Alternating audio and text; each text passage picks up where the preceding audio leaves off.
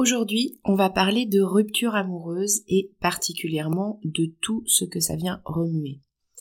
Donc si tu as vécu ça récemment ou même euh, plus tôt dans ta vie, dans d'autres histoires, tu vas certainement te reconnaître. Cet épisode est le premier d'une série d'épisodes à propos de la rupture amoureuse, du deuil amoureux et de comment se reconstruire pour s'ouvrir à nouveau à l'amour. Et si je te parlais d'amour? Ça t'est déjà arrivé, toi, d'avoir peur de ne jamais réussir à construire la belle histoire d'amour dont tu rêves? Nous rencontrons tous des difficultés lorsque cet autre si proche de nous vient toucher quelque chose de sensible en nous. Bienvenue sur L'amour n'est pas un conte de fées, le podcast qui t'apporte des clés essentielles pour t'aider à enfin t'épanouir dans une relation. Je suis Amandine, thérapeute et coach en intelligence amoureuse et je crois en la magie de l'amour. Ici, on parlera croyances, peurs, blessures émotionnelles, entre autres, et aussi de ta magie unique, celle qui fait que tu es tellement aimable. On y va? Tu me suis pour laisser tes freins dans le passé?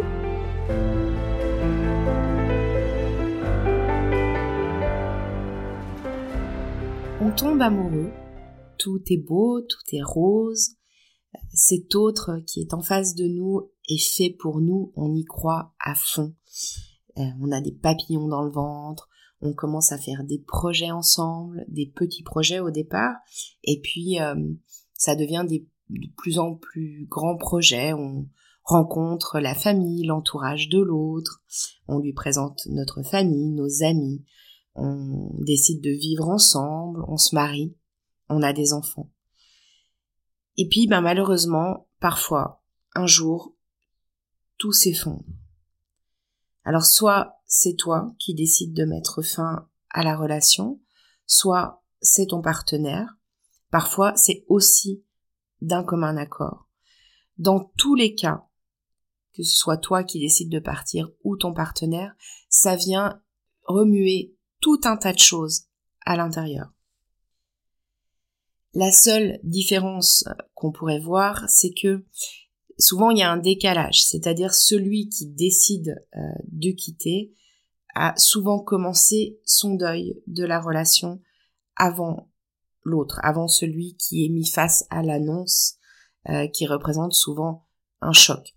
Donc tout ce dont je vais parler aujourd'hui, ça concerne les deux partenaires, autant celui qui est quitté que celui qui quitte, euh, même si on peut comprendre qu'il y ait un décalage euh, dans le temps.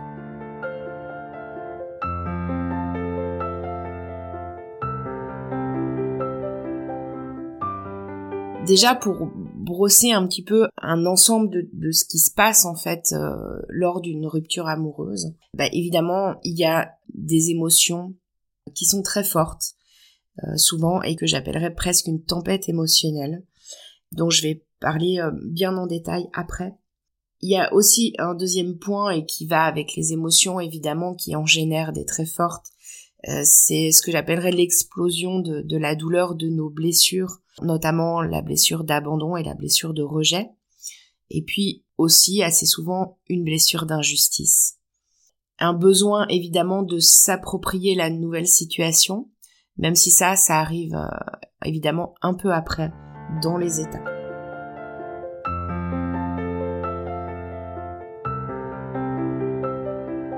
Donc ce, dont j'ai envie surtout de te parler aujourd'hui, c'est des émotions qu'on rencontre euh, lors d'une rupture amoureuse.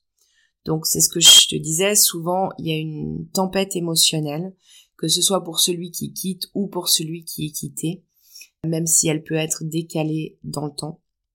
En tout cas, quand la rupture a lieu, quand euh, elle est effective, l'idée là à ce moment-là et pour chacun des deux partenaires en fait c'est j'ai envie de dire de tenir le coup jour après jour parce que à la fois une rupture sentimentale ça demande beaucoup de réorganisation de la vie alors à des degrés différents suivant que on vivait ensemble, qu'on avait des enfants, qu'on était mariés ou non. Mais d'une manière ou d'une autre, ça demande quand même une réorganisation de la vie parce qu'on se retrouve de toute façon seul alors qu'on était avant accompagné. Cette tempête émotionnelle, elle est normale. On a besoin de temps pour cicatriser euh, d'une rupture amoureuse et les émotions se bousculent. Donc d'abord, j'ai envie de te parler de la peur parce que souvent, il y a une perte de sentiment de sécurité lors d'une rupture amoureuse, qui est une perte de sentiment de sécurité affective déjà, parfois matérielle aussi, suivant la situation. Et le problème de la peur, évidemment, c'est que dans cette situation de rupture, on a peut-être besoin euh, de prendre des, des, décisions de réorganisation, et c'est pas nécessairement évident parce que la peur n'est pas la meilleure conseillère pour prendre des décisions. Ensuite, on a la colère, qui peut être la colère contre l'autre, qu'on ait été quitté ou qu'on quitte d'ailleurs. On peut trouver de la colère contre l'autre, de ne pas faire ou de ne pas avoir fait suffisamment d'efforts pour que la relation fonctionne. Tu noteras que cette colère-là, on peut aussi l'avoir euh, vis-à-vis de soi-même, mais j'y reviendrai un peu après quand je te parlerai de la culpabilité. Cette colère, elle peut aussi s'asseoir sur le sentiment d'être trahi émotionnellement et incompris. Euh, on s'est engagé dans cette relation avec l'autre et tout d'un coup, ça s'arrête et tout d'un coup, ça n'a pas marché.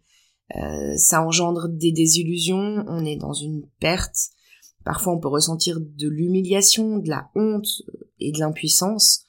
Et hum, tout ça, ça peut nous donner le sentiment d'être trahi et engendrer de la colère. On trouve la tristesse aussi, évidemment, et j'ai envie de, dire la dépression. Alors ce mot, il fait peur, dépression, parce que on pense tout de suite à ce qu'on appelle la dépression clinique, en fait. Mais c'est normal. La dépression, elle fait partie du processus de la rupture amoureuse. Donc évidemment, ce qui va définir entre guillemets c'est une dépression normale ou, une dépression euh, clinique qui est plus importante, ça va être euh, la force des symptômes, des ressentis et aussi de la durée. Mais en tout cas, tu dois savoir que c'est normal de passer par une phase de dépression dans un processus de séparation, même si ça fait peur. Et si on veut parler de tristesse, qui est donc une forme de dépression, enfin, qui est en tout cas l'émotion qui est liée à la dépression, eh bien évidemment on est triste.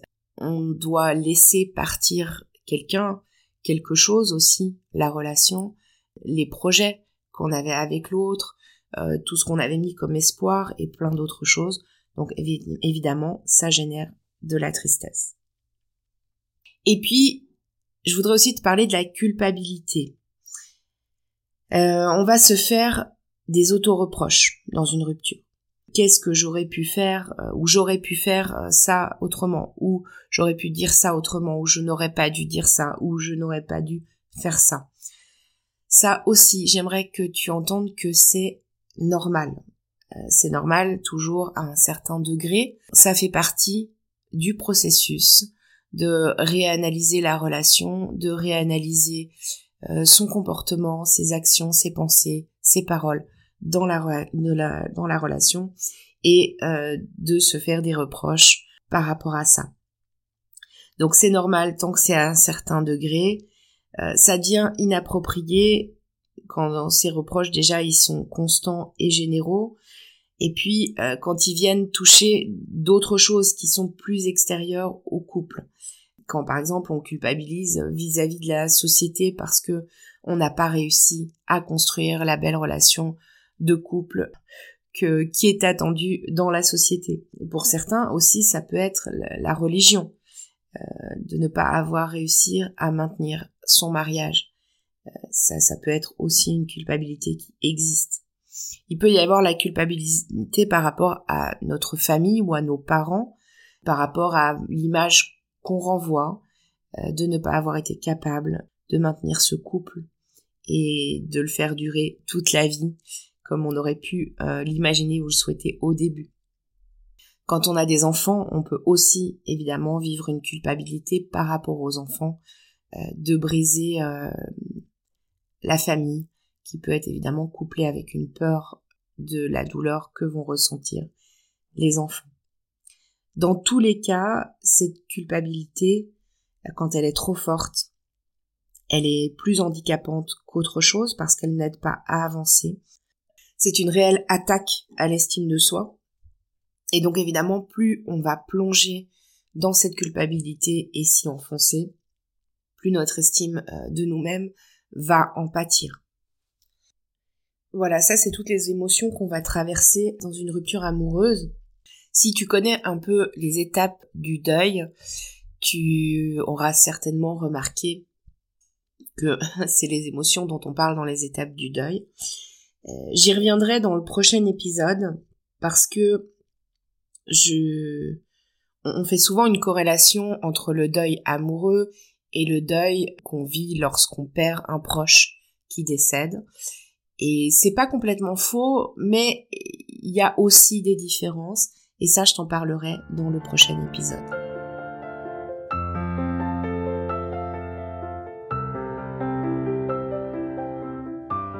Donc outre ces émotions, mais qui sont liées évidemment, il y a ce que j'appelle l'explosion de la douleur de nos blessures.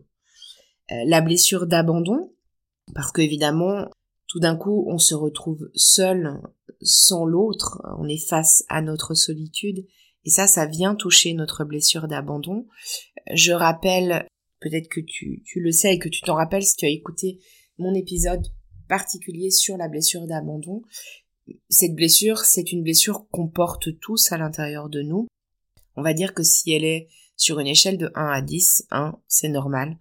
On a tous peur de l'abandon à un certain niveau. Alors évidemment, plus cette blessure elle est forte et plus la rupture amoureuse elle va venir toucher cette blessure et engendrer des émotions fortes qui peuvent aller jusqu'à une forme de désespoir ou de sentiment de ne pas exister. L'autre blessure qui est touchée très fort, c'est la blessure de rejet. Évidemment, cette blessure, bah, c'est pareil, on la porte tous à un petit niveau, mais quand elle est très forte, bah, ça va être touché très fort. Là, ça risque d'engendrer beaucoup de culpabilité et ou de colère, peut-être les deux, parce qu'on se sent rejeté pour qui on est. Et que bah, ça, ça va être très douloureux, ça peut venir réappuyer sur la sensation de ne pas être à la hauteur, qui a un lien avec la blessure de rejet. Et puis, la dernière euh, blessure dont j'ai envie de parler ici, c'est la blessure d'injustice. Même si je, pourrais aussi te parler de la blessure de trahison. Je vais peut-être coupler les deux parce que c'est ce que je disais tout à l'heure quand euh, je parlais de la colère au niveau des émotions. En fait, quand euh, on est quitté ou même quand finalement on, finit par quitter l'autre parce que on ne l'aime plus ou qu'on ne voit plus de solution et ça dépend à quel stade on en est de notre deuil, on peut ressentir une grande injustice par rapport à tous les espoirs qu'on a mis, et peut-être des fois tout ce qu'on a mis tout simplement comme euh, investissement et comme engagement dans la relation, on peut trouver ça injuste que ça s'arrête comme ça. On peut des fois demander même au partenaire de nous laisser encore une chance et on peut avoir l'impression qu'on n'a pas eu toutes les chances et ça, ça peut générer de l'injustice. On peut évidemment ressentir de la trahison parce que ben, l'autre quitte la relation alors que nous, on était encore prêts, par exemple, à euh, y mettre de l'investissement.